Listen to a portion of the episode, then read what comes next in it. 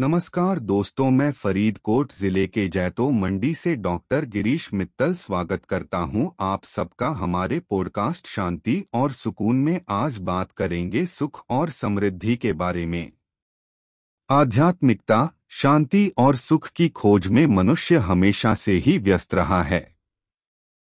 इसी खोज के दौरान प्राचीन ऋषियों ने दर्शन और विज्ञान का अंतर समझा और सुख और समृद्धि के रहस्यों का महत्वपूर्ण निर्देशन दिया।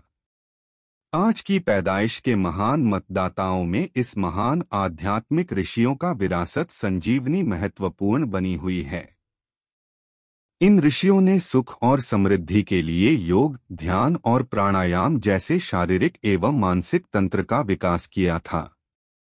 ये विकास आध्यात्मिक स्तर पर संपन्न होता है, जो मानव जीवन के हर पहलू से जुड़ा हुआ होता है। सुख और समृद्धि की खोज के लिए सबसे पहले हमारे अंतरात्मा के साथ संवाद स्थापित करने की ज़रूरत होती है। हमारा अंतरात्मा हमारे शरीर व मन से अलग होता है और पुरुषार्थ शक्ति के लिए संवेदनशील होता है। सुख और समृद्धि का आधार अंतरात्मा से जुड़ा होता है। सुख और समृद्धि का महत्वपूर्ण अंश हम अपने संसार में खोज सकते हैं। आपके संसार में क्या है? वह सपनों व अभिलाषाओं का कुछ हो सकता है, जो आपको वास्तविकता से दूर रखते हैं। आपके करीबी लोग, आपकी दोस्ती, प्यार और संपर्क भी सुख और समृद्धि का महत्वपूर्ण अंश होते हैं। उनको ध्यान में रखकर आप अपने संसार को एक समृद्ध तथा हर्षित स्थान बना सकते हैं। इसके लिए आपके अंतरात्मा की ओर दृष्टि करने की ज़रूरत होती है, जो आपको सच्चाई व निर्णय निर्देशित करती है।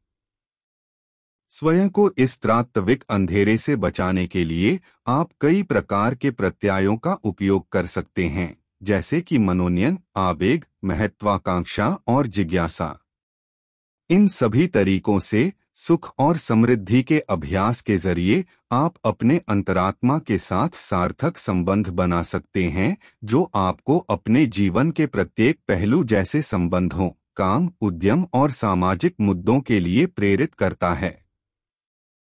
सुख और समृद्धि की खोज आपके नाम नहीं करती हैं, ये संगठित एवं कार्यात्मक अभ्यास के माध्यम से जीते जाते हैं। यह एक अविरोधी प्रक्रिया है जो आपको सतत लगातार प्रगति और एक बेहतर भविष्य की अपेक्षा के साथ शांति, सुख और समृद्धि की प्राप्ति करने में मदद करती है।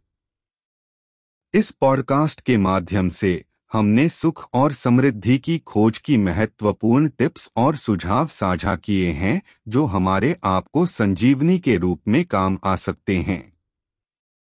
हम उम्मीद करते हैं कि ये सुझाव आपकी ज़िंदगी के विभिन्न पहलुओं में सुख, सफलता और समृद्धि लाने में मददगार साबित होंगे। आप सबको मेरा पॉडकास्ट सुनने के लिए धन्यवाद और जय हिंद।